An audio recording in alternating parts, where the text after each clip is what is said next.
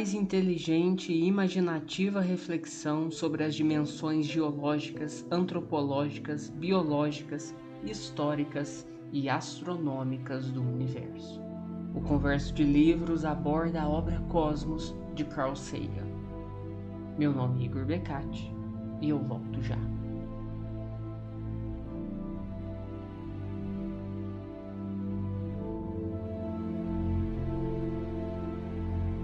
Cosmos é tudo que existiu, existe e existirá. É com essa afirmação que Carl Sagan dá início à obra, um dos maiores best-sellers de todos os tempos. A saga de 40 mil gerações de pesquisadores num planeta minúsculo tentando encontrar sua posição no universo exigia nada menos que um floreio épico. Publicado pela primeira vez em 1980, a obra reúne alguns dos conhecimentos mais avançados da época sobre a natureza, a vida e o universo, e se mantém até hoje como uma das mais importantes obras de divulgação científica existentes. Embora diversas descobertas fascinantes tenham ocorrido nos últimos 40 anos, o tema central deste livro nunca estará desatualizado: o nosso fascínio pelo conhecimento e a prática da ciência como atividade cultural. O livro retraça 14 bilhões de anos de evolução cósmica, explorando tópicos como a origem da vida, o cérebro humano, missões espaciais, a morte do Sol, a evolução das galáxias e as forças e os indivíduos que ajudaram a moldar a ciência moderna. Numa prosa transparente que reúne contribuições de história, antropologia, arte e filosofia, o autor revela os segredos do planeta azul, habitado por uma forma de vida que apenas começou a descobrir sua identidade e a se aventurar no vasto oceano do espaço sideral. Sem medo de levar as descobertas da ciência para o coração, Sagan nos apresenta a medida de nosso ínfimo tamanho no universo e de nossa infinita singularidade como seres. Além de ser uma forma acessível para o debate sobre ciência, o que a obra entrega são digressões históricas, políticas, filosóficas, astronômicas e finalmente científicas sobre, na visão do autor, o que é o nosso lar e por que temos a oportunidade de aproveitar tudo ao nosso alcance. E se outras civilizações estão fazendo o mesmo? Como eles são? Onde estão? Por que temos o privilégio de conhecer nossos ancestrais, que são as poeiras estelares, se ainda somos incapazes de visitá-los com tecnologia correspondente?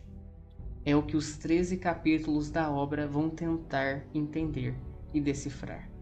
Além do mais, o livro coloca o leitor como astro fundamental do conhecimento, ainda que nem todas as dúvidas possam ser respondidas, mas sim reformuladas.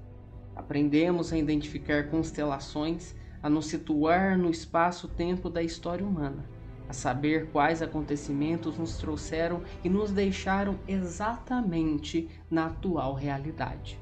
Mas avançamos o suficiente? Teríamos tecnologia suficiente e também inteligência para nos comunicarmos para além do sistema solar? O autor fala que a imaginação muitas vezes nos leva a mundos que nunca existiram, mas sem isso nós não vamos a lugar algum.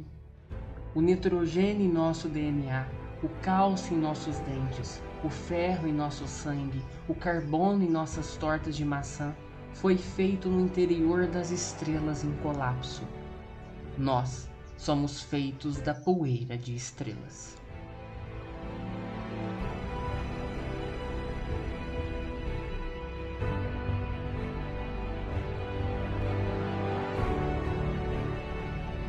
Recomendação de leitura para esse livro é para todo aquele que tem vontade de aprender um pouco sobre as suas origens, mas na verdade não vai aprender pouco, porque todas as discussões desse livro enriquecem e engrandecem os conhecimentos que temos à disposição e que Sagan parece desenhar de uma forma tão lúdica e didática Voltamos à antiguidade, conhecemos os primeiros métodos científicos a partir dos jônicos, para até então entendermos como funcionava a filosofia sofista.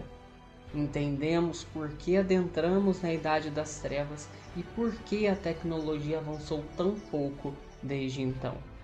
Em contrapartida, tudo o que sabemos em relação ao universo é muito, em detrimento de uma humanidade que às vezes é tão cega e tão cética, tão fanática e tão viciada em informações prontas que de nada ajudam a entender e a conceber a magnitude que a humanidade nos presenteia. Na visão do jornal Cosmopolitan, Sagan nos brinda com o milagre de nossa sobrevivência, enquadrada pelas majestosas galáxias do espaço sideral, sem jamais esquecer a importância da divulgação através dos livros. Livros nos permitem viajar através do tempo, tocar a sabedoria de nossos ancestrais.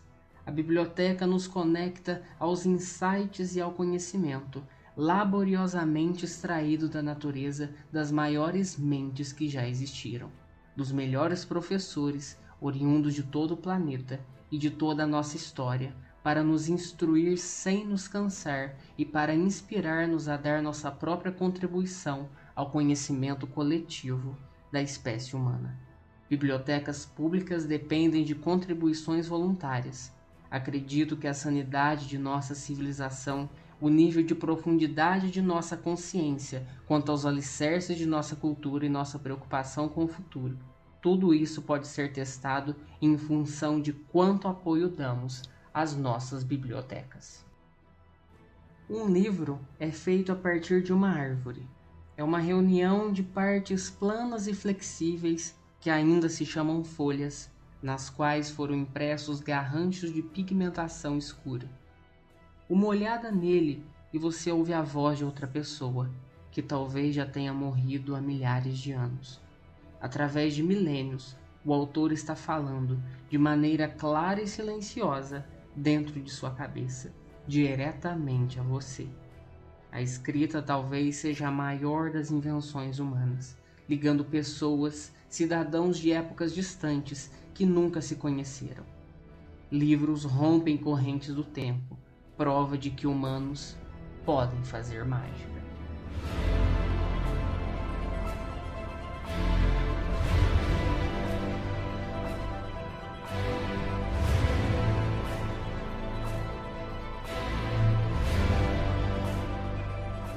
O episódio fica por aqui. A gente se vê na próxima resenha de uma obra também de Sagan chamada Pálido Ponto Azul. Até!